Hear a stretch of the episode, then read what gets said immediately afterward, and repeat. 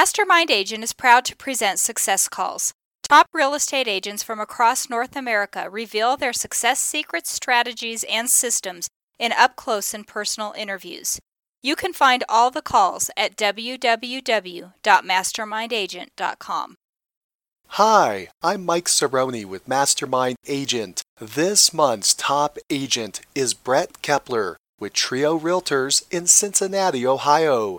Last year, he closed two hundred sixty transactions with a total sales volume of thirty-one million dollars and a G C I of seven hundred forty-five thousand dollars. His average sales price was one hundred eighteen thousand dollars, of which forty percent were buyers and sixty percent were sellers. He has a thirteen-member team, five buyer agents, one listing agent, one marketing manager, one office manager, one personal assistant, one R E O manager, two R E O support, and one team leader. Brett Kepler is the team leader of Team Trio. He's been an agent for ten years, sold fifteen hundred homes in his career, and works the greater Cincinnati market.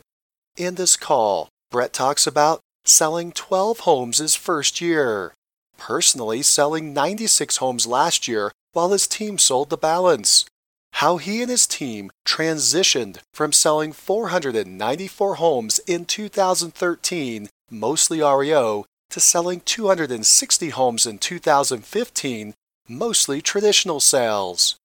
The single twist that makes his expired listing program different and more successful than his competitors. Working with investors, what they want, and why they keep hiring him.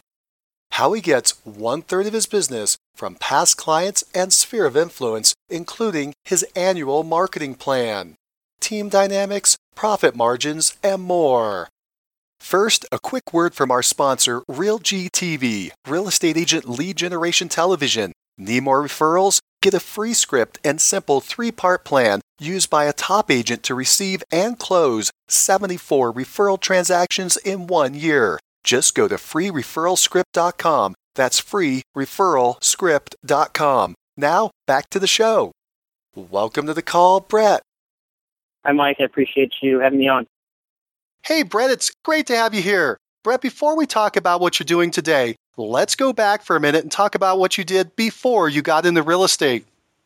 I uh, graduated from Miami University in two thousand three, and uh, it was kind of interesting because I didn't really know what I wanted to do. I was a marketing major, and I, I added on a finance degree during my last year because I figured in two thousand three the economy was pretty bad, and I probably wouldn't get a job in marketing. And then the thought was I was going to move to uh, to Vegas and try a, a career playing guitar in low-paying settings. And I kind of scratched all of that around March. Uh, it's about uh, you know six or six weeks or two months before I graduated, and ended up taking the only job offer that I that I uh, had, and the only job offer that I uh, or the only you know uh, interview that I probably went on, which was a Uh, a program with Macy's that was sort of a, you know, in-store uh, training, and then they move you up through corporate uh, type of uh, type of position. So it was a new thing they were doing where they were going to get college grads and try to bring them up through the ranks and then into the corporate side. And that that lasted about a year until, again, the the economy continued to tank, and they just sort of laid off everybody because retail wasn't doing very well. And I ended up getting a job with a with a marketing company that was more of the stereotypical suit and tie uh, gig. A lot of young people working there. We worked with a lot of Fortune five hundred companies selling uh, advertising and different advertising vehicles. And you know, that's where I got my my uh, taste of the corporate life. You know, the suit and tie gig and the uh, you know the, the fast track. You you stay here and you put in your time. Within a few years, you can make, you know, six figures. But it also made me realize how much I hate the corporate lifestyle, and that uh, I'm not really good being in a being in a place that, uh, you know, ever really rewards seniority, because I was a young, I guess, whippersnapper, as they say, and I thought I knew, you know, what I was doing. And uh, it, it was really hard to kind of see just, you know, uh, people who had good ideas being you know, put in second place with people that had simply just been there for a while, for a while, and maybe didn't have the right type of uh, you know work ethic or characteristics for uh, success. So I did that for about eighteen months, and I knew that simply jumping into another uh, corporate job wasn't going to be something that I really wanted to do. So I, I started looking before I actually, you know, quit at, at what my options were if I were to go into business for myself. And that was right around the time that uh, this was in two thousand five, two thousand six-ish, and the real estate market was really starting to take off. And I was reading all sorts of self-improvement books, and uh, I was reading Rich Dad, Poor Dad. And I remember I was out, uh, you know, at a ski lodge. Um, this was in the winter of about two thousand five. And I was talking with some really wealthy uh, gentleman about, you know, his successes in life and, and his secrets to, you know, to wealth. And I remember he, he had two things, and one was real estate, and the other one was uh, something I can't remember now. So, uh, and I can't even remember then. So I basically chose real estate because I didn't know which other path to follow. But it all kind of made sense that, uh, you know, that investing in real estate was, was going to allow me to leverage, you know, other people's money. And, and I had this assumption that, you know, whatever I bought would continue to appreciate until eventually, you know, I had all these buildings that I own free and clear. So I started dabbling in real estate while I was still working my corporate job. And I remember seeing, you know, how much my agent got paid for a poor family that I bought. And I thought, you know, he really didn't do a whole lot of work, and he just made about seven thousand five hundred dollars. You know, maybe I could get into the same line of work. It's salesy. It's, you know, commission-based. You get paid for performance. I could, you know, keep an eye on what's going on with the market. I could buy more buildings. It's only going to help me grow my empire. So I started taking real estate classes on the weekends for about two months, which was just miserable, until I uh, I got my license, and then, you know, decided that right around that summer of two thousand six that I was going to uh, quit my uh, my marketing job and and just go head first, you know, cold turkey into a real estate career. How did it go that first year? Did you have a fast start or a slow start? I think I had a fast start only because I worked for a company that they brought on. I worked for, it was kind of a, a regional local company, and they brought on several agents, and they'd have kind of classes where they'd put you through the training course. And then they'd sit us in this room. It was called like the bullpen. And you would, you would kind of have to look at how everyone's doing. And they'd really want you guys to work together to go through some of the basics that they taught you. And then slowly I saw people dropping off or being asked to leave. And, you know, I think that that first year I did well, not crazy well. There was a guy in my class that I think, you know, did over, you know, I think he made over one hundred twenty thousand in commissions or something that first year, which was crazy. I made enough to, you know, pay my mortgage for a house that I closed on right before I quit my job so that I could, you know, obtain a mortgage, which maybe wasn't a smart idea, but I, uh, you know, I made enough that I knew that I can make a career out of it. But, you know, I didn't really know any better as to whether I was, you know, on a path that was really fast or really slow, because I really wasn't around, you know, too many people that were super successful. But I do know there are a lot of people that didn't cut it right away. So uh, I give myself maybe a, a B uh, on a scale of A to F, I guess, for how I did. Do you recall any numbers? Do you recall how many transactions you closed that first year? Yeah, that first year, I know I made around twenty-six thousand dollars before taxes and everything, and this is sort of after my splits. So I would I would bring home, you know, around two thousand dollars a month. My first sale was to my then-girlfriend, now wife, who I sold her a house about five doors down from me, and she was sort of forced to, to use me, even though I had no clue what I was doing. uh, so, you know, I I, uh, I think I was able to convince people from my old workplace also to use me, which was great. And, you know, I ended up just somehow muddling together probably about uh, twelve or somewhere between twelve and fifteen sales, I think probably that first year. Um, and, and my goal was to, to make about, you know, my goal was to make about thirty thousand dollars. So I was pretty happy with twenty-six, given that I don't think I closed anything for the first, you know, quarter. You said the way that you pulled together those first twelve were basically through your sphere, people you knew from work and friends? That's correct. So I was twenty-five or twenty-six at the time, and you know, I had friends who were starting to buy their first house.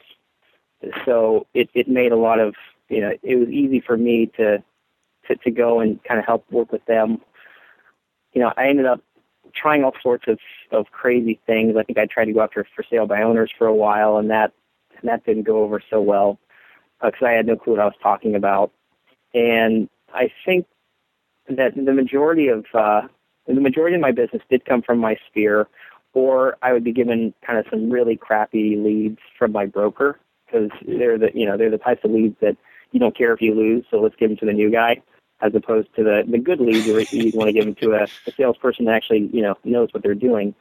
But, you know, I think because the market was, was so well, it was going so well at the time, um, it was really difficult to screw things up, um, because it was just a matter of, you know, hey, every every house was a lot safer. You know, every listing's going to sell. Uh, a buyer's going to find a property, and you know, chances are it's going to be a, a blessing if they get it, because it's just going to continue to appreciate every year like it's been doing for the past couple. So there there wasn't a whole lot of uh, difficulty when it came to selling these homes um, that that you know popped back up, and you know when, when the bubble burst in two thousand twelve, two thousand thirteen. That's when I think it would be really good to actually get homes sold. But when I was in the business uh, in the very beginning, it was pretty easy. So how long have you been in the business now? I've been in the business for about nine and a half years. How many homes did you sell last year? Last year, and are you looking for the, the team numbers or the personal numbers? Let's break out both. Sure. All right. So the personal numbers, uh, I did ninety-six personally, and then I guess the rest of the team did. Our total sales, I think, were two sixty. So uh, two sixty minus my ninety-six is one sixty-four. You had about two hundred sixty team sales, and you closed ninety-six of those. Do you recall what the volume was on the, the total amount, the two sixty? Of the two sixty, it was about thirty-one million dollars of volume, and then you know, what I did was about uh, just under eleven million dollars. Do you recall what your G C I was last year? Yeah, our G C I, uh, my personal G C I was around uh, two hundred seventy thousand dollars, and our team G C I was around, we did right around three quarters of a million. How many homes did you sell in your best year, and what year was it? Our best year for our team was in two thousand thirteen. We did four hundred and let's see, four hundred ninety-four sales, and that was a big combination of R E O, and then we also had a, you know, traditional sales that made up, you know, the difference. But I think we did a little bit over three hundred R E Os that year, and the rest were uh, traditional and, and sales through my buyer team. Do you recall what the sales volume was that year? Our G C I was about one point two five million dollars, and our total sales volume was around forty-five million dollars. You kind of brought up uh, an interesting point there. So you started out, you sold twelve homes your first year. Last year, you personally sold ninety-six, the team two sixty. A few years back, you were all the way up to almost five hundred transactions. But it sounds like it's because the market was ebbing and flowing. So uh, in two thousand thirteen, you mentioned that R E O was a pretty big part of the, the business at that time, about two-thirds of that business. Sounds like you shifted into R E O. Are you still in R E O?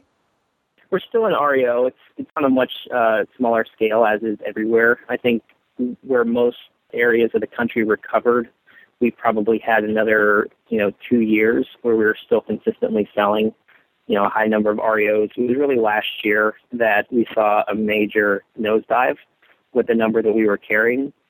So, you know, we kind of rode the wave, and I think we did a really good job of riding that R E O wave. And we spent the last, really the last two years trying to transition into more of the traditional business without giving up our entire, you know, R E O department.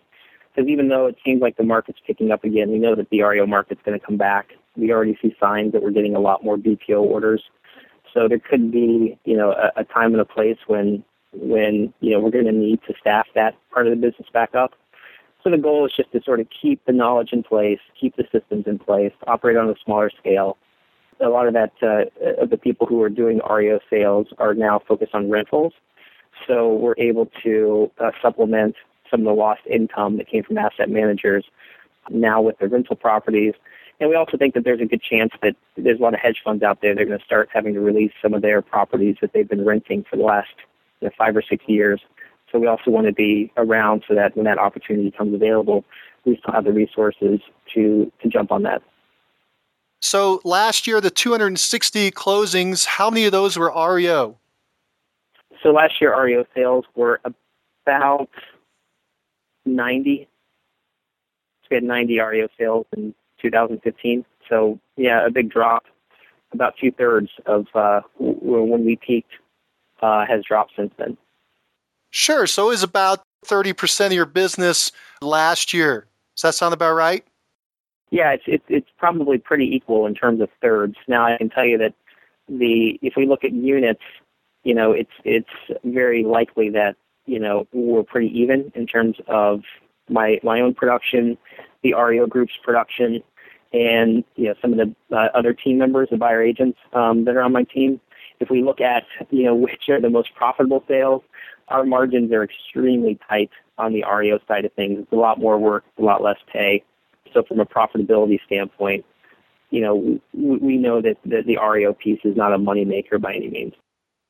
Yeah, that's kind of interesting. You mentioned you're keeping your staff there, you're hedging for the future, and you mentioned that you're moving into rentals with that group. How many rental properties do you manage? Well, we have between fifty and sixty properties right now, and it's it's mostly through a few, only a few clients that have anywhere between ten and thirty properties that they're trying to hold off on selling. So a lot of them have been, um, you know, with asset managers or just with large property owners. You also mentioned uh, an interesting idea, and that is these hedge funds that went in and bought up all kinds of property during the recession. They're holding on to them, renting them out, getting cash flows. And you're anticipating that at some point they may start to sell off some of those. How are you going to capitalize on that? Are you currently in communication with hedge funds, or are you just making yourself available because you have your R E O department? It's really the latter. So, you know, there's there's always been rumor that, you know, this is the year when the hedge funds are going to start liquidating. Um, they've achieved the return they were looking for, and now the market can be better. You know, the money can be put elsewhere in the market and it'd be better. And that hasn't happened just yet. A lot of the hedge funds are likely going to work through the same outsourcers that we're working with uh, the large banks.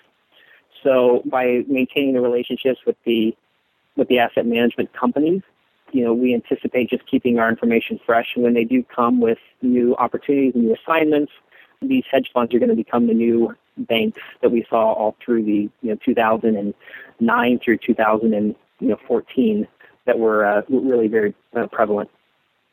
Last year, you said you closed ninety-six transactions yourself, so you're still in production. What kind of transactions were they? How did you close ninety-six transactions by yourself? Sure. Well, I have a very good assistant, and I have a lot of great systems uh, that we run. And, you know, fortunately, in, in coming out of the, you know, the R E O industry and with that kind of being our niche uh, for a while, I tended to really work more on the on the traditional side as opposed to working directly with the banks. So I never really had much involvement on the R E O side outside of just uh, helping to create systems. And I really looked at it as, okay, I'm going to run this business. I'll put people in place who are going to be the communication connections between the banks. These people are going to run around and do this. These people are going to stay behind their computer and do that. So I was never really responsible for anything that went down in the R E O department except that my name was on it and that I would uh, occasionally have to, you know, speak with someone who was upset about something that happened. So uh, I was able to actually, you know, reserve a lot of my time to work with, with you know, my own personal clients and normal people that live and, and work here in the area. Uh, but a lot of my business was also through those investors. So when you have a lot of the R E Os in the area, and at the time we had the largest R E O operation in the kind of the Southwest Ohio area, we had more opportunities for people than anyone else. And back in the day, it was it was so easy to sell an R E O property that literally, you know, we would have a property. The banks weren't doing anything to fix anything up. They were just saying, what can you sell this for? How quickly can you sell it? And I don't want to hear from anybody. I don't want to talk to anybody. So if I had an investor, I would basically tell him, hey, Jim, I got this property, one two three Main Street. Go check it out. Tell me if you want to buy it. The asset manager would assign us the listing. They give us a price. I tell Jim, hey, we just got this in. You want to buy it? He'll say, sure. We listed the M L S right away. We fax up the M L S uh, listing sheet. We fax the offer right behind it from Jim. It gets signed off on within about, you know, an hour or two. And yeah, this is we, everything was done via fax. So don't don't miss the fact that I did say fax. Uh, but we would we would submit everything to that, and then, you know, the property would be on the market. It would be sold within about three hours, and it was just, you know, taking, you know, candy from a baby. It was so easy. So I had a lot of people who really wanted to be my best friend because, you know, I got to, you know, pick and choose, you know, who got to buy what property. And the banks were fine with it. You know, obviously that changed after a while. They, you know, nowadays it's, you know, owner occupants only, and we want to wait five days before reviewing offers. But back then they were totally fine with just dumping these properties and getting them sold as quickly as possible. So, uh, you know, I made a lot of, of really great clients, and those clients uh, continue to use me. And they're still out there, you know, flipping houses, or they're still out there wholesaling. And it's it's really become very turnkey that uh, I can sell their properties. I'm there to kind of troubleshoot. I, I'd say I'm more like the, the surgeon who the scrub nurse can really do most of the surgery. The, the surgeon's there so that if something uh, bad happens, he can, you know, pop in and fix it. That's kind of the role I played, but it, it allowed me to still have a life, still manage everything that went on here at, uh, at the brokerage, and still uh, manage to close a lot of properties under my name. So of the ninety-six closings you had last year, how many of those were these investor-type transactions? So probably about a third, anywhere from uh, you know, thirty to forty percent. Uh, a lot of the times it's just glorified paper pushing, as I call it. Um, they know what they want to buy. It's a cash deal, no inspections. They just, you know, need me to write it up and, you know, get them to the closing table in a couple weeks. So they are a fantastic, you know, group of people to be dealing with because there's no drama. Um, you know, there's usually two sides to every transaction. Whenever they buy something, we list as well. And uh, it's it's just it allows me to, you know, to sell a lot of property, not have the, the kind of drama that comes with first-time buyers or with, you know, certain agents who are a little bit more high maintenance. Uh, so it's really nice in that sense. You built the relationships with these investors during the R E O market because you were at a, a focal point. You were able to control and see a lot of that inventory coming on. Since the R E O market has slowed down, are, well, you're still doing R E O. So is that why you're still working with investors? If somebody wanted to work with investors, how would they go about working with investors is what I'm getting at. And it sounds like you controlled supply, inventory of what they wanted. And you may still be doing that. Is that true? Well, we don't really control supply anymore because uh, the banks have smartened up and they they put all these limitations where they really favor owner-occupants and a fair bidding process. So being quick to, to jump on a property uh, doesn't really work anymore. I think, you know, where, where my value comes into investors, it's really twofold. One, it's about making it as easy as possible for them to buy property and get information on property. So a big part of what I do is, you know, when they want to see something, we get them inside the properties, you know, as quick as, as humanly possible. We give them information right away about, you know, what the, you know, after improved value is. I'd say I'm very good at diagnosing uh, what I think a house will sell for. So generally when they ask me for my opinion and, and they budget with my opinion in mind, they're generally very successful because I'm I'm pretty accurate with my pricing for some of these renovations. You know, we help with ideas about, you know, what's the smart way to, to flip this property, things like that. So I do play a role during some of the renovation process, especially if they're newer or if they have a unique type of property. But really it's about keeping it very drama-free. So I know that there's certain decisions I can make on behalf of my clients that they would agree with. And I know that if there's some drama going on where one agent might, you know, overly communicate everything that's happening in the background with their client.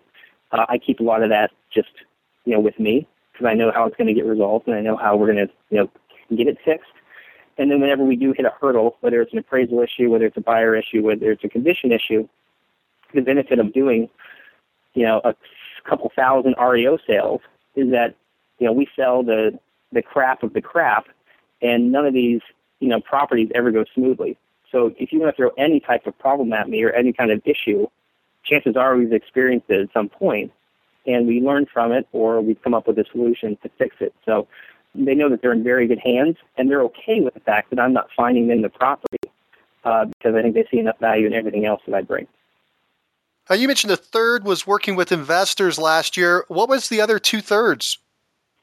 So the other two-thirds is really just normal people who are buying and selling properties. So, you know, whether it's my sphere of influence, whether it's, you know, new clients we would, you know, prospect for and, and work with, or just a lot of referral business, you know, that's really the, the bulk of, of, you know, how I probably make my income.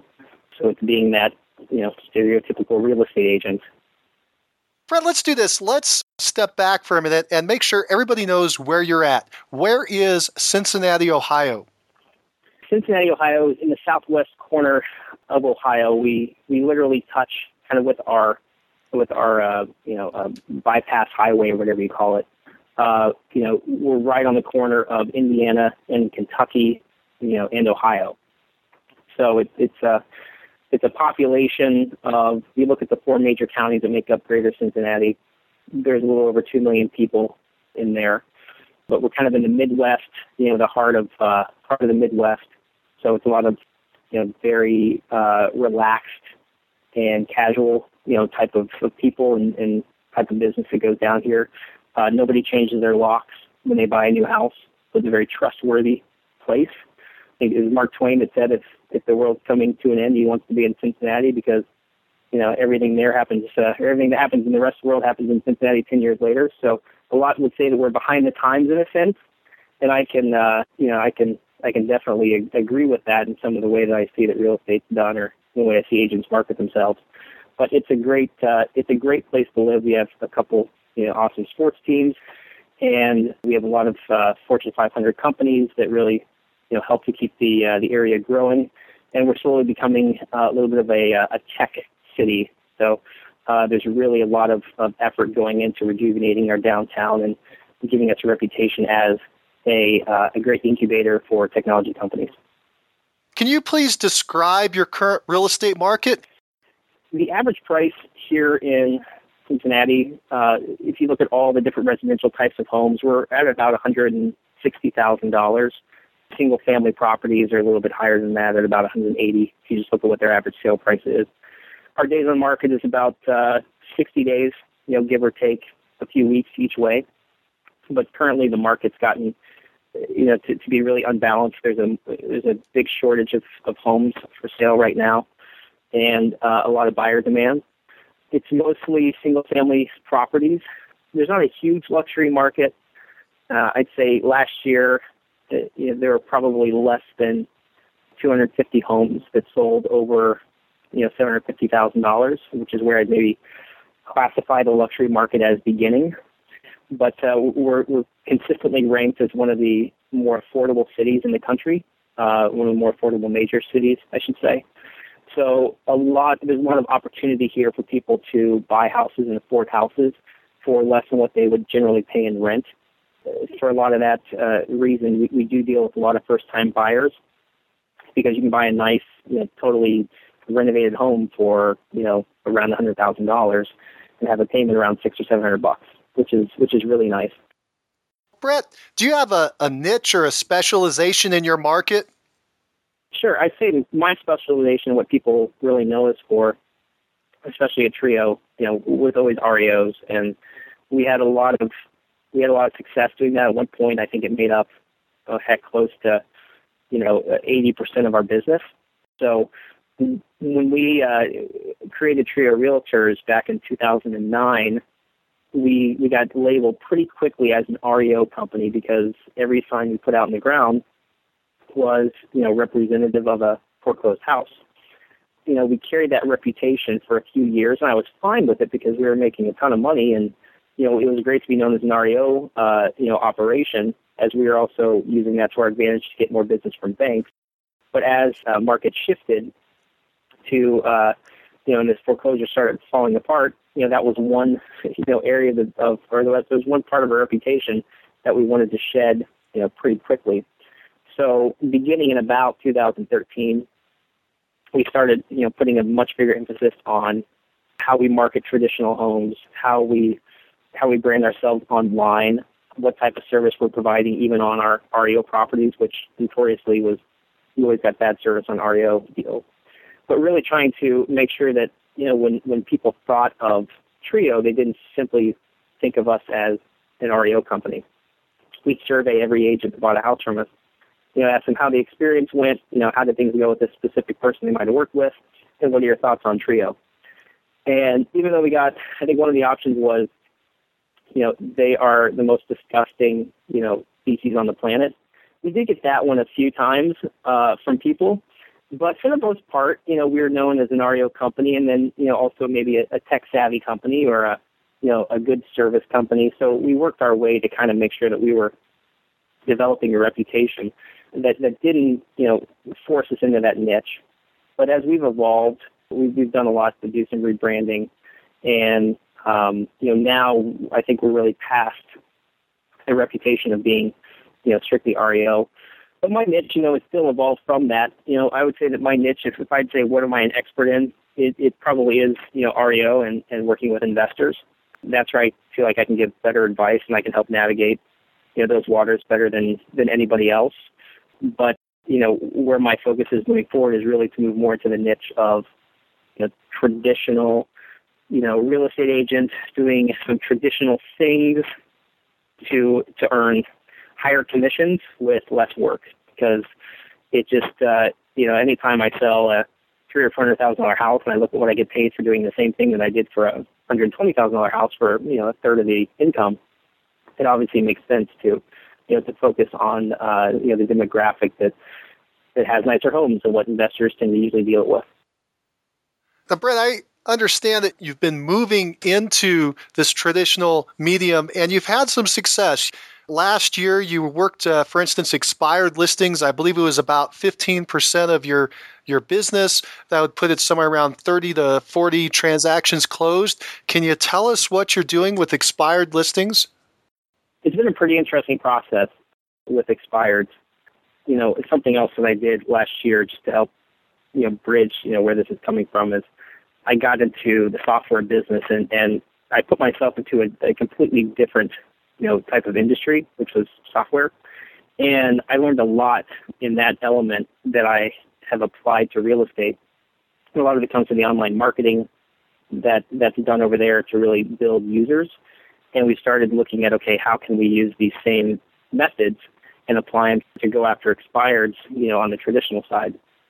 What we do with expireds is, is we, we built some, some software that does a really good job of scraping some different places around the web where we collect information on people whose houses have recently expired. So instead of going and buying expired lists from companies like Red X, which we tried that, but it's a lot of the same information around the same time that other people are getting it. And we found that we were basically just competing equally against people that had money and, and were going down the same path. And it just, it didn't, we had really no competitive uh, edge with that. So, you know, as I was looking at and learning about how people can scrape different websites for information, you know, we built a little tool that, you know, once we, you know, pull the names of people who have expired in the in the certain areas that we want to target, we can pull out a ton of information about who that person is. We can usually find out where they work. We can usually find out how, you know, these, these work companies um, arrange their email addresses.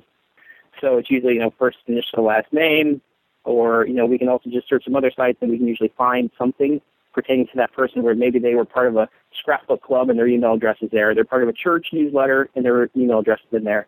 But there's so much information available now that, you know, we decided that going and, and manually finding ways to reach these people that aren't just, you know, uh, publicly listed phone numbers and, you know, mailing addresses was going to give us a, a huge advantage when it came to actually making contact.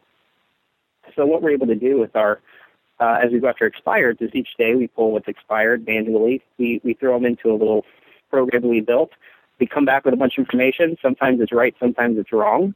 But we find that we're pretty accurate in, in reaching these folks on personal emails or sometimes on personal cell phone numbers. And then what we do is we drive them to, you know, we, we kind of drip them through a series of emails that, hey, you know, is your is your house still for sale? We're interested. And then, you know, hey, we, we, we'd love to give you a free report. And, and we send them about seven different emails, each one with some sort of a call to action. Uh, if they, you know, click on a link in there, if it looks like that they're playing around or that they're interested, and sometimes we just get straight up, you know, emails back, you know, from people saying, you know, yeah, I'd love to talk to you, or how did you get this email address, or, you know, whatever it might be. But we just kind of found that, you know, by being smarter with how we reach people, uh, we're actually engaging those those expireds in, in a totally isolated way, and it's allowing us to have real conversations instead of just being another, you know, a package that shows up at their doorstep, or, you know, uh, you know, another message on their answering machine. And that's really led to us uh, having some great conversations and kind of standing out from the crowd. And we're able to take these properties, you know, list them and sell them right away, because it's such a it's such a great time to sell right now that uh, it, it's not that difficult to take an expire that, that had trouble, tweak it a little bit, you know, adjust the price maybe a little bit, and then uh, and then get them under contract. It sounds to me like what you're doing is you're getting more contact information, unique contact information. That's your competitive advantage. So you're starting like everybody else through the M L S, say, and pulling out the expireds, and then you're going a step further than what most people do. And most people would then, of course, have the address. They would research the seller's name, maybe find a phone number. They have the address. You're going the next step and getting a personal email, a cell phone number, et cetera, by researching out on the web to really dig into who that person is. Yeah, so usually it, usually we're right. I, when I say usually, I mean, you know, more than fifty percent of the time we're right. You know, if, if there's someone who whose name is Jim Smith and they and their house expired, chances are we're going to have a thousand Jim Smiths, and the odds of it being the right one, uh, I don't know.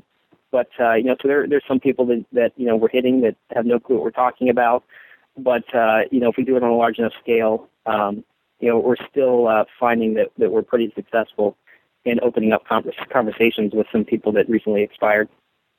Once you have the contact information, you said you put them in a seven email drip system. You mentioned some of the, the context of those emails. Are you doing anything else? Are you making phone calls, sending out letters, knocking on doors? I need to be doing more calls. Uh, that's one thing that uh, we, we do find the it's much easier to find email addresses and phone numbers. And I've never really wanted to, to call local home numbers, because I just know that I'm going to be competing with twelve other people. By the time I get up, there's all these ambitious agents who've already called. So, and, and by get up, I mean I'm usually up at seven. But there's people that get up at like four and five in the morning, and they're they're ready to go as soon as it's like six a.m.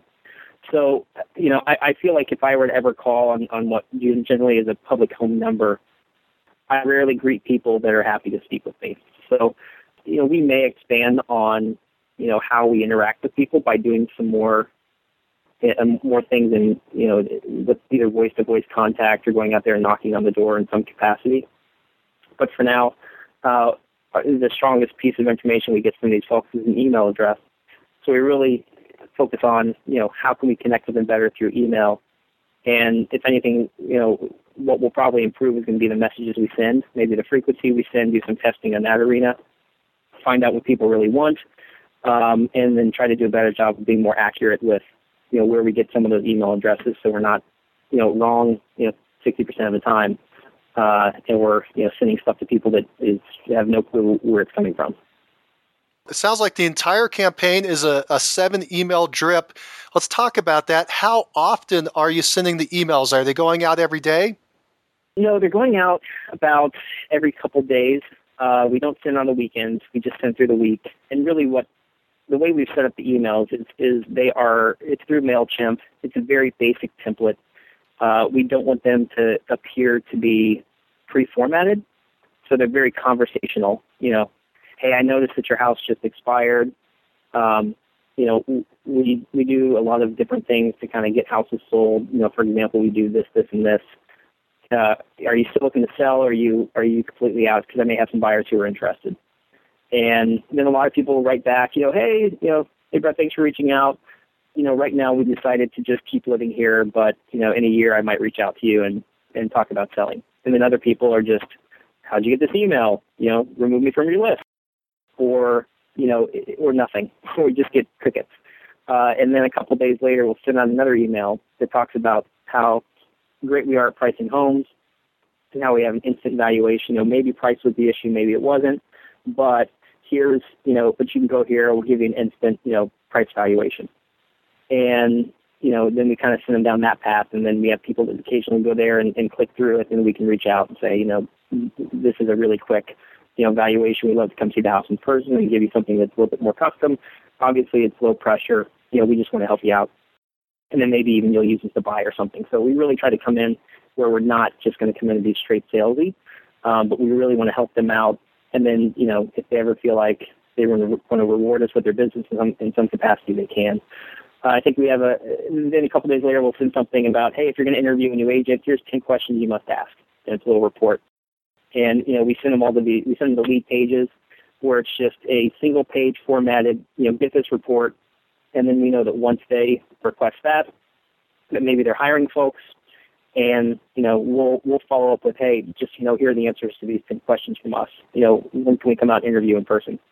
So, you know, we have a follow-up system for each one of these letters.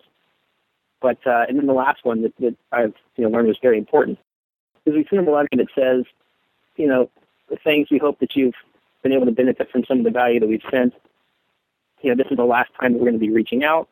Um, but if, you know, we can ever help you, let me know. And we get a lot of people who finally respond to that email because they know that, hey, we're going to stop. And they've maybe been meaning to speak with us, and they've never gotten around to making the time to actually chat. So that tends to be, it's our first email that is, hey, how's it going? Are you still interested in selling? You may have some buyers. That's our most powerful email, and then our second most powerful email is that last one that says, hey, you know, this is it for me. And then people start saying, yeah, sorry, I haven't got back to you in the last two weeks. Here's my situation. So it's been it's been relatively effective, but of course it can always be improved. What is the result?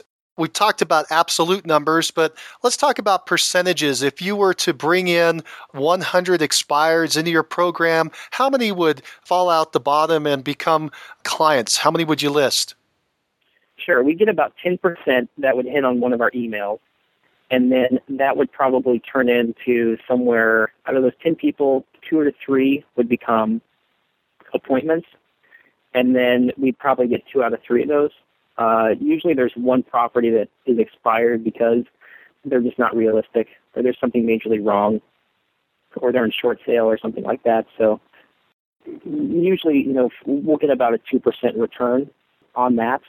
But a lot of the times as well, we have people that, you know, will reach back out to us. And this is a program we started for a few months.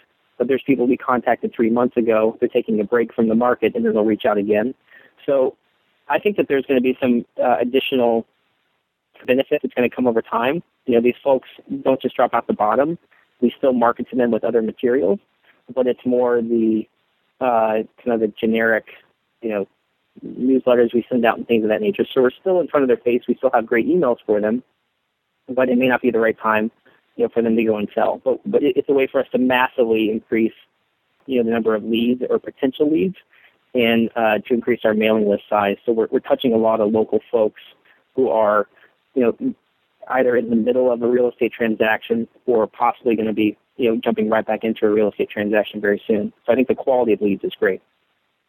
Let's move on to a different topic. Uh, we're still talking about lead generation, but last year, about thirty percent of your business, about a third of your business came from past clients, sphere of influence, referrals, and repeats. Let's talk about that. How big is your database of past clients and sphere of influence? My total uh, sphere of influence is about a little under four thousand that we have. My past clients uh, isn't as big as, as I would think. It's about a little under four hundred people. Um, and I think a lot of that is because I, I do a lot of repeat business for folks. And through the R E O years, you know, I, I would have one guy that would, you know, I do fifteen, twenty sales with, you know, throughout the year. So, you know, I, I think I have a pretty good size, you know, sphere list for, for someone who's been in the business as long as I have. um, you know, our mailing list for what we send out to for people that maybe I don't know, but just, you know, general leads and things like that is over ten thousand of local folks in the area. So that's, that's pretty valuable, but obviously we don't get a huge return on that because there isn't the kind of relationship there uh, that would exist with my actual sphere or especially with my past clients. You have about four hundred past clients, and did I understand correctly your sphere of influence is around thirty-six hundred? Yeah, I think Trump, uh, thirty-eight hundred is about what I have in there for just, you know, what I say is people that would either, I either recognize their name or, you know, they'd recognize my name or, you know, we either see each other. We kind of have different levels of, you know, we have, you know, A and B and, and C type of, of spheres that we label them. So an A would be someone I'd recognize, a B would be someone who I might know their name, but not be able to pick them out of a lineup. And then C are just kind of those people that, I don't know, somehow they know me, but I have no clue who they are, or somehow we were, you know, engaged in, in something, but there's really no connection there. When you were in the R E O business uh, heavily just a few years back, and you were working with all these banks and buyers were coming in to purchase the properties, did you make an effort to bring those buyers into your sphere? Yeah, we made an effort, but uh, we didn't follow through with it on it very well. We had something that we called orphan Uh, clients. So, you know, the plan was, seeing as how most agents don't really follow up, and that uh, I think there's there's some surveys out there that basically, if, you know, after so many years, if you ask the agent who, you know, the name of their real estate agent, they wouldn't know because usually the follow-up is so poor. Our plan was to take those folks. Chances are within some email thread, there was, uh, you know, accidentally forwarded to us with the email address of that client, um, you know, who bought something with another agent, or at least we have their mailing address so we could reach back out to them and, you know, try to, you know, earn their business that way. Uh, we started doing that. We still sort of track it, but it never really took off because it was a lot of legwork tracking down who these people are. And the majority of our marketing strategy is all online and it's all email-based. So if we didn't have emails for this for these folks, then, you know, it, we didn't see a ton of value in, in keeping track of all the other information. How are you tracking your database? Uh, are you using a certain type of software or C R M? Sure. So we use Follow Up Boss as a way to aggregate the leads from the different sources out there. And then I have a team of buyer's agents who we just rotate those those leads through. I don't uh, do anything to touch any of those leads. You know, and then I have a marketing manager who kind of maintains that and ensures people are getting responded to with and that sort of thing. Uh, we had, I think, top producer for years, but eventually just turned into a forty dollars a month database because we were using none of the other features or tools. So primarily it's Follow Up Boss, and then um, MailChimp is where we're, we're doing all of our uh, storing of additional contacts and all of our mailings through. Can you walk us through what your annual marketing plan is to the past clients of Sphere of Influence? Sure. So we have a, it's like, it's a thirty touch system that we do. So every two weeks, we're pushing out something called a, it's a coffee time. It's an online newsletter. I'm putting together a quick little video um, that is, is hopefully somewhat relevant about either something going on in the city or something just about, you know, real estate in general. Uh, I try to keep it under, you know, a few minutes. And then we'll also promote sales, listings. Uh, we'll have some additional content that we, you know, we might pull an article from the from our blog or from one of our social media profiles to, to put on there. And we just give them a little one-page newsletter that says, hey, don't forget about me. I'm still in the business. We're still successful, and you should trust us with your friends and family. So that goes out about every two weeks. Then we have a quarterly newsletter that we, that we aggregate uh, content that we push out on social media that's, that's local. Um, and we create that piece, and that goes out, uh, you know, every three months. Um, then we have just some, some general postcards that we send out. We might send out one straight up asking for business, uh, one that just talks about, you know, here's our team, and this is what we bring to you, or something about our our you know services and you know uh, what we can offer, you know, in, in some capacity. And uh, you know, it kind of changes a lot in that regard. We do send out a Christmas card and little Christmas gifts of some kind. So one year we did ornaments, one year we did little little keys that were U S B drives, and uh, it was crazy because we decided to put a little short message on each one, and uh, that took forever, and I was ready to kill myself. But we got it done, only to find out when we shipped it through the uh, postal service you know, we kept getting reports about people's uh, packages getting opened and those things stolen. So there's really nothing of value on that except for an awkward-looking message from me. But that wasn't uh, super successful. But uh, we, we try to do that around Christmas time. And then, um, you know, we'll usually touch them, you know, about every month or two. We'll come up with some other reason to reach out, whether it's just sending out an email, you know, saying, hey, let's, uh, you know, here's a, a great deal on, you know, tickets for a Reds game this summer or something of that nature. We'll kind of fill in the, you know, the blanks there until we get to uh, what hopefully ends up to be about thirty touches per year. The postcards, how often do you send those out? We send those out about once a quarter. You said there was a quarterly newsletter. Is that physical or electronic? Our coffee times, which are our online newsletter, those go out every two weeks. And then we do a, a printed newsletter called My to Cincinnati, which is a very clever title for a newsletter, if you ask me. You know, that's where we have a little update. You know, since most people want nothing to do with us online, or just sort of that all goes into their promotion box or their spam box, who knows where it goes, we want to make sure that we're also reaching those folks Um, in another way so that they remember us. So we do a little bit of uh, snail mail still, but the important thing for us is that we, we don't send out anything that's not pretty much completely custom. So we don't do any of the services where they do the content for you. We want it to all be very relevant, and we want people to know that we're not just trying to fill them up with, you know, we're not just sending them something to send them something, but we're actually putting time into the message, into the, uh, you know, to the content, so that they actually can get some value out of it, because there's nothing worse than getting those, you know, those uh, canned newsletters that I get every Friday, I swear, from, from mortgage lenders. I'll have like five that all come in a row because I'm on five of the same lenders' lists who are all in the same company. So, you know, we want to avoid that and make sure that we really stand out and that our messaging and that our marketing materials are are unique compared to everyone else in the area. Now, a quick word from our sponsor, RealGTV, Real Estate Agent Lead Generation Television, where top agents reveal exactly how they create consistent flows of home buyer and home seller leads into their practices every month. Need more leads? Hit the pause button right now. Open Google and search RealGTV. That's R E A L G dot T V. Now, back to the show. Let's talk about that online newsletter you send out every two weeks. That's happening pretty frequently, this coffee time. You said there's a short video. There might be some sales statistics. Do you have a call to action in there? And if so, what is it? We do. I would say it's not that powerful because, you know, really it's the purpose is it should be to actually drive business, but really it's more of an awareness campaign. I kind of say it's kind of like putting your, your head on a bench. You know, you want people to see you and remember you. So we're not necessarily looking for, for leads that way, or, you know, looking for the low-hanging fruits and being proactive. That's kind of the, more the thing we do with with sign calls and with our expireds. That's what we're going out and trying to find them. So these are just really meant to be informational and enjoyed. But, you know, what we are looking to do is, is really push more of the home valuation stuff, you know, down at the bottom where it's, hey, you know, refer a friend to us, or, hey, here, go go here and find out what the current value of your house is. We don't really have a great call to action since most of the people that, that get this, at least get the newsletters and get the coffee times, are really people who are part of the sphere.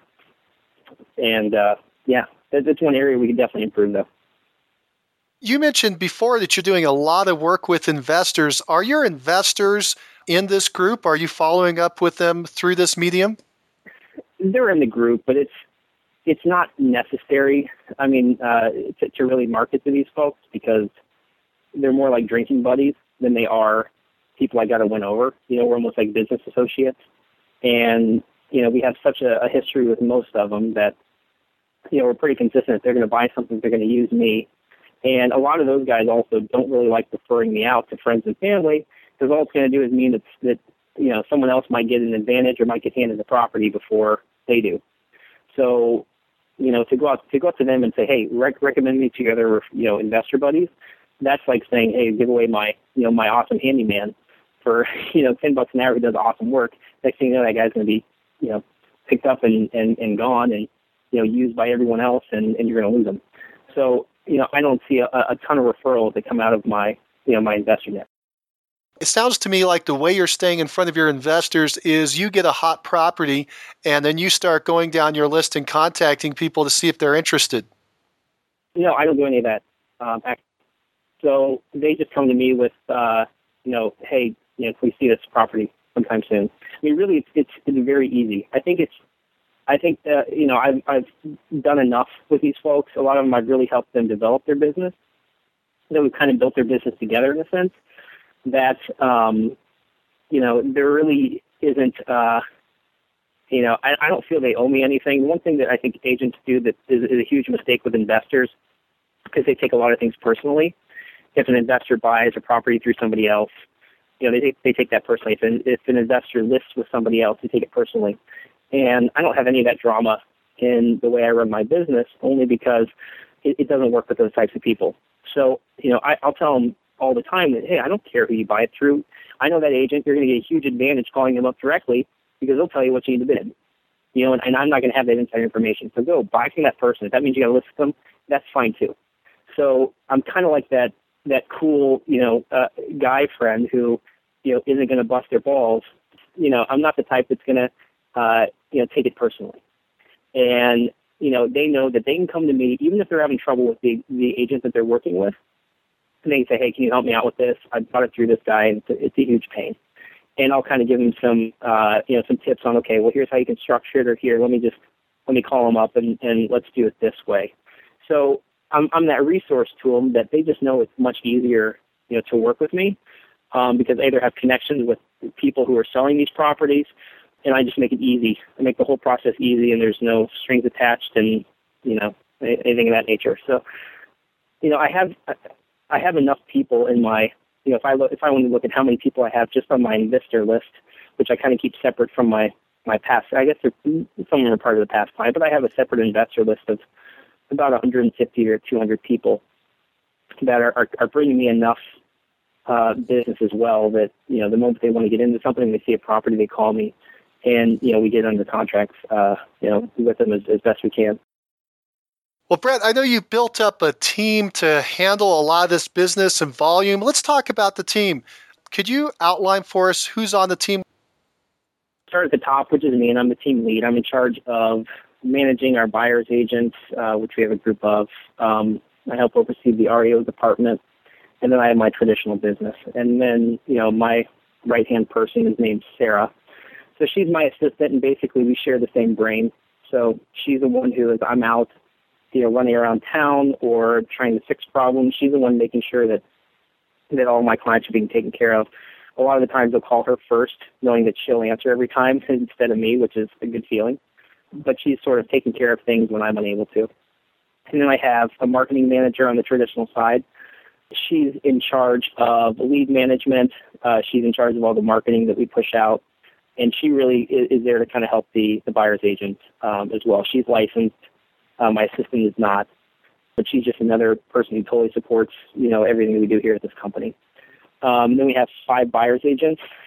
That uh, actually, we have six buyer's agents, technically. Five in Cincinnati and one in Dayton, Ohio.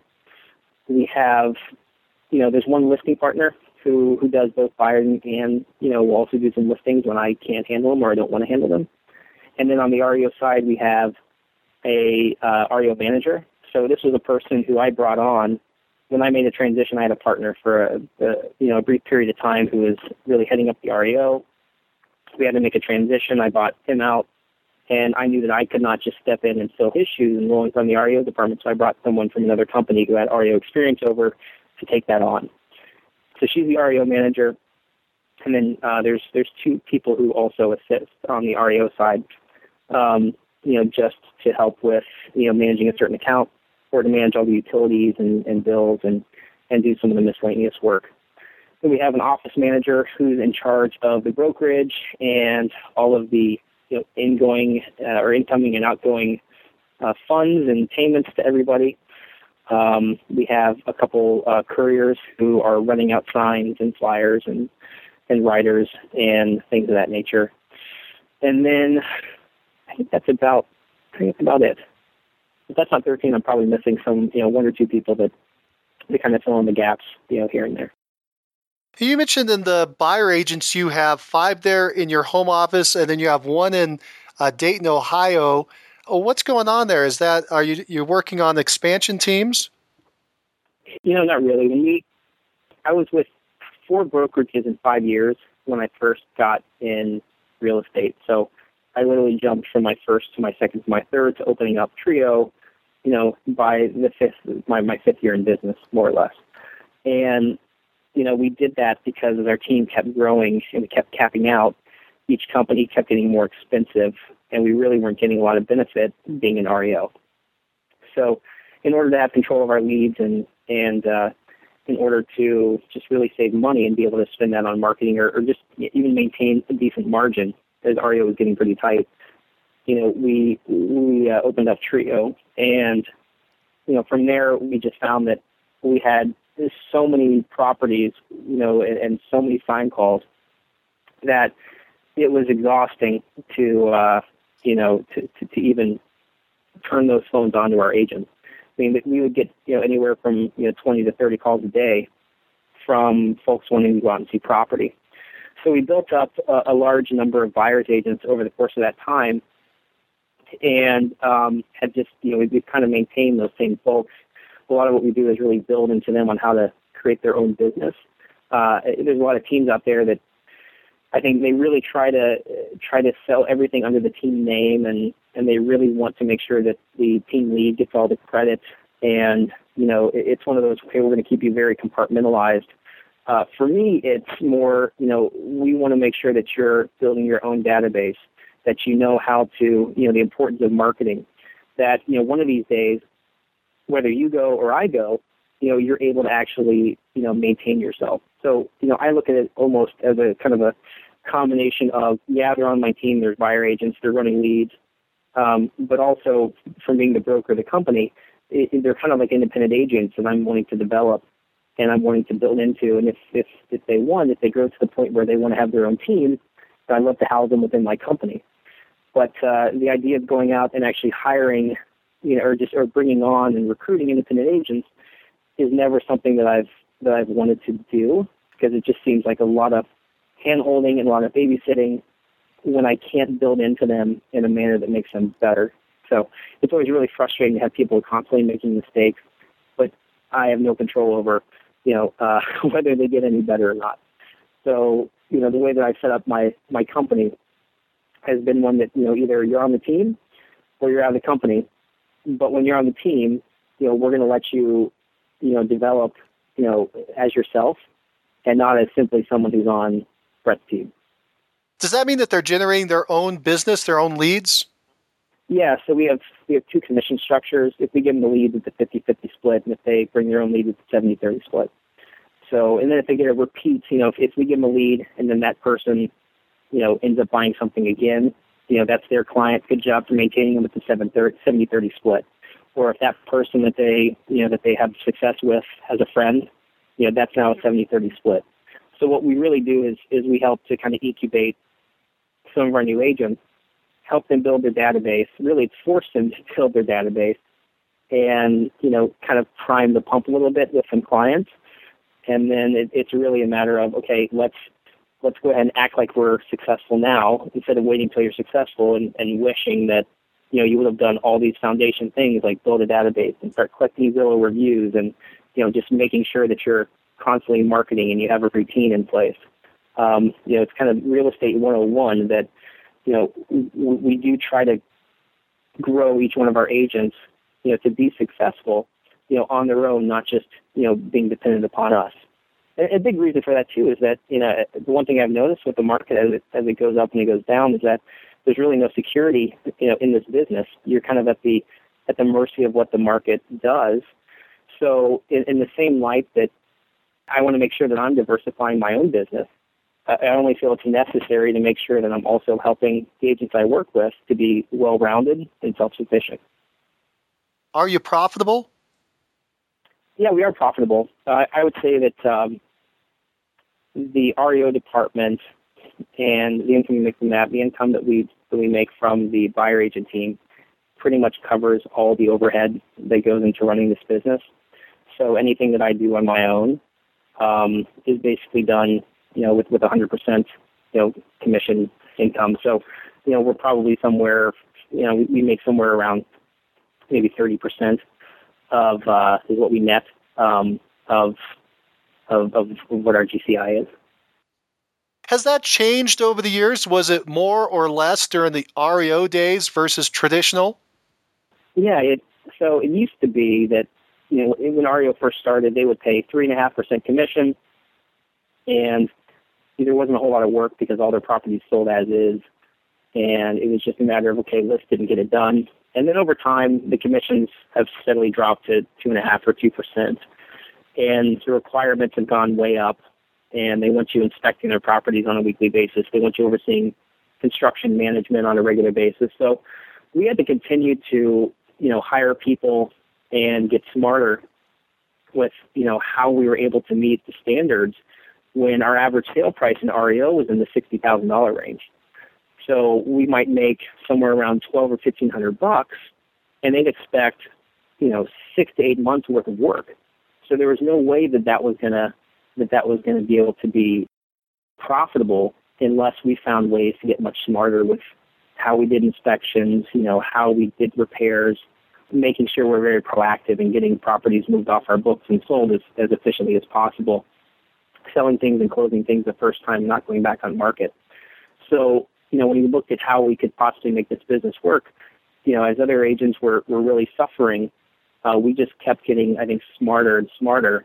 And it, it led to us growing, you know, pretty well compared to other agents that, that either would lose the business or just become overwhelmed. And it, it's amazing how quickly your house of cards can fall if you if you can't keep up with what the bank's demands are. So we tried to stay on the forefront. And I think being, you know, a twenty-seven, twenty-eight-year-old, you know, pretty tech-savvy person allowed me to really go out and introduce a ton of technology and systems into how we operated. Now, you mentioned earlier that you branched out and started working on a, a software business. What what was that? What are you talking about there? Yeah, so, you know, in t- about two years ago, we took a lot of what I think I learned from the R E O side, which was really implementing systems for real estate. And as we transitioned back into, you know, traditional real estate, you know, I found that systems are pretty lacking amongst the vast numbers of agents. Uh, usually, the strategy for for a, a, you know, representing a buyer through closing is that once you're under contract, you know, you cross your fingers and you pray and you hope that you get through without any issues. And if you were to ask an agent, you know, do you have sort of a process you follow? And they'd say, sure, it's all up in their head. And you know, you reach a certain point as a successful agent, it starts getting, you know, extremely difficult to remember all the details. Uh, and I remember when I, I had to go to a calendar, an actual calendar, you know, on my phone as opposed to keeping it all in my head. I remember that day pretty clearly because I think I missed my third appointment maybe in two days, and I thought, okay, this is not a good way to do it. And I think agents are experiencing the same thing, that they're always nervous about what am I forgetting, what am I missing, you know, what I forget to communicate. Because when you're doing things totally on your own, you know, there's no need to document or to keep track because you think you're on top of things and there's no one telling you that you're not. At the same time, you know, I'm running a real estate team, and my biggest concern was, you know, how can I be sure if my assistant's doing everything she's supposed to be doing? And is she really following my systems the way she should? Because what we had were paper checklists, and, you know, with paper checklists, they don't jump out to you and say, hey, it's time for you to do this. Or, you know, there's no real way to be able, you know, to read it like a matrix and see how everything fits together. So we took, you know, some of the things that we liked about some of the applications that we were using, Uh, and some of the things we had with the on the R E O side, and we thought, you know, how can we build something internally that will allow us to just sort of stack these checklists on top of one another so that, you know, I just want to know what do I have to do today, what's coming up tomorrow, and then what's past due. So just give me a, a very, you know, a tight window into what I need to be focused on. I don't want to worry about what's coming up next week. I want the system to tell me when it's time to, you know, schedule the walkthrough. I want the system to tell me when it's time to, to pretty much do everything so that, you know, one, my assistant could be, uh, you know, held accountable and we can make sure that no more mistakes were being made or forgotten. It also, you know, helped with, you know, coverage. So if she were gone, I'd have no clue what was happening because, again, everything's in her email or in her head.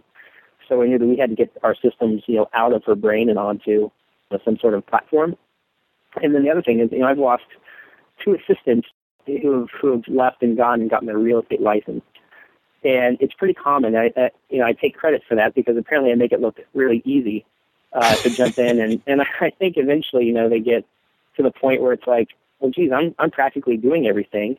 I should uh, just get my own license. And, you know, if I sell, you know, X amount of properties, I'll make what I want to make here. And, you know, I can do whatever I want. So uh, I'm always scared that, you know, everyone I bring on is going to go and get their freaking real estate license. And then I got to retrain, you know, someone all over again. So it also came down to, you know, I want something where I can just basically plop someone in the seat and say, just do what it tells you to do. And we started working on Nekst. It wasn't called that at the time. It was called the software tracking system that we use for our office. It was a very long name, not not nearly as catchy. But, uh, you know, eventually that turned into, you know, hey, maybe I should repurpose this because I wonder if there's other teams and other agents that might benefit from this. I went through an accelerator. And I, you know, uh, which if you're not familiar with that, basically there's these investment companies out there that will give you, you know, I think from this company I got forty thousand dollars and a bunch of training on how to, you know, launch a startup. And uh, they put you with a bunch of other, you know, people who have little businesses, and some are just ideas, some are established businesses. And, you know, I started going down this path of, okay, how can I, you know, treat this like an actual business? Really trying to attack a problem that we had in our own company that I know others have, you know, uh, across the country. So it sounds like the software Nekst is a task management software. Is that correct? That's correct. So, you know, Nekst comes into play after you sign paperwork. So if you sign a listing, basically then it's, okay, what do you have to do between now and expiration? And everyone has a process. It's just normally documented very poorly, or it's up in somebody's head. And, you know, if you're doing one or two transactions a year, obviously you don't need the system because you have nothing to do but wake up each day and think about what you're doing to service your one client. But if you're juggling multiple properties, then you need something to help keep you on track. And it's amazing that the brain power you save by not having to think where you are in the timeline of each one of your deals is amazing. It's like just a, a giant weight lifted. Is Nekst uh, available to the public? If an agent was listening now, could they go find out more about it? And if so, where? Yeah, so uh, it's it's spelled N E K S T. So uh, if you go to nekst app dot com, and that's N E K S T A P as in Paul, another P as in Paul, dot com. So Nekst app, uh, you can go there and sign up.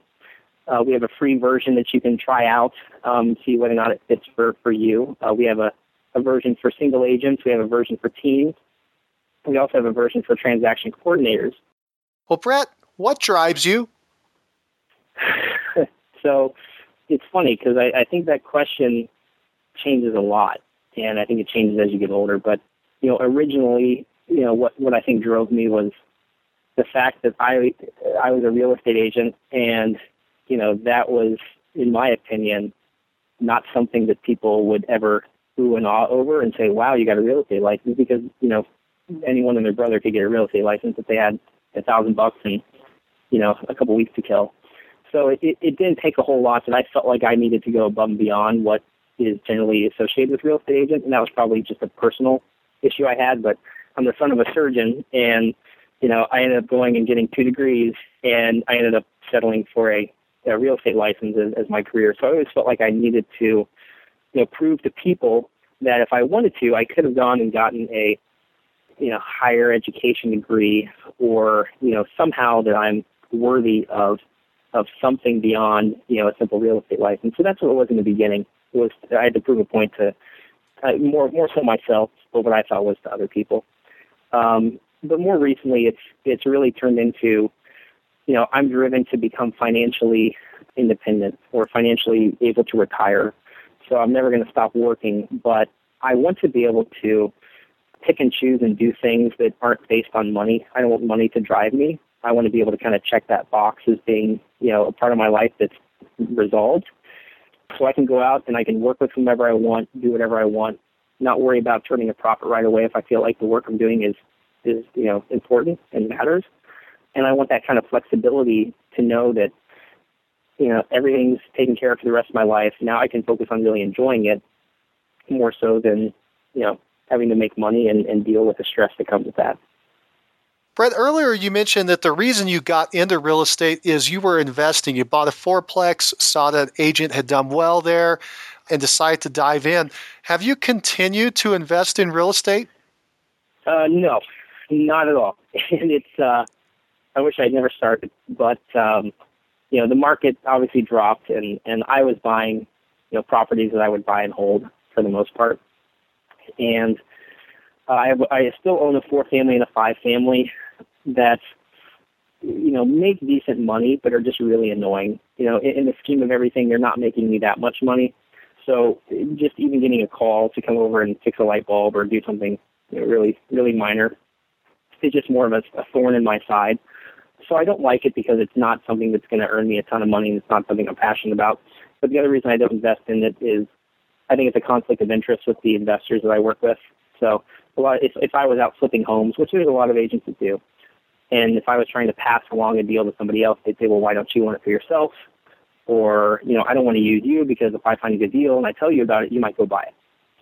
So for me, it was, you know, I, I'll make more money in the long run working with investors as your agent than flipping a home here and there, in my opinion. Well, Brett, if you were going to advise a brand new agent just getting into business, what would you tell them to do first? The first thing you should do is join a team, for sure, because no one's going to care about you more than your team leader. No one's going to actually have what I think are more modern, you know, cutting-edge strategies for growing your business than a successful team leader. Uh, so the best thing that you can do is, you know, put yourself under the mentorship of someone who is going to basically train you for free, or only, you know, take money when you make money, and just, you know, stick with that person as long as you can. If you decide that you want to do your own thing and be your own agent, you can. Uh, there's a lot of people who are perfectly happy just, you know, playing a role in the team. But, you know, if you're lucky enough to, to seek out a successful team and get brought on, uh, then learn everything you can, because it's super, super easy to burn out in this business, or, you know, to just find that you can't make it after six months. And those people I see having the most success and turning into rock star agents themselves are the ones who actually are humble enough to learn from others instead of going into the, to the marketplace thinking they know everything. Brett, do you think that top agent interviews like the one we're doing now with Mastermind Agent are valuable? Of course. I think they're fantastic. It's, you know, there's not enough people, in my opinion, that uh, that really pay attention to what's going on in the industry and are focused on, you know, continuing to learn and improving their, their real estate knowledge or just their business, business savviness. So when you have the opportunity to learn, listen to anyone do an interview, you know, you can learn from their mistakes. You can learn what works for them and what hasn't worked for them. But it also means that, you know, you're actually lifting your head from the day-to-day uh, you know, tasks that go on within your business, and you're saying, I want to make myself better, whether it's just in real estate or in life or in a future business.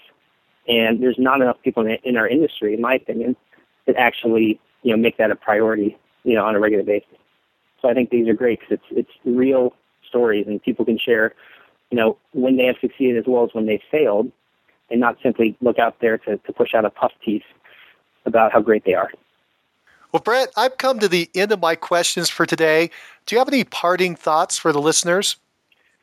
I would say don't Don't ever get to the point where you're complacent in your business, because once you stop growing, then you're at risk of being destroyed in some capacity by the market or by a competitor.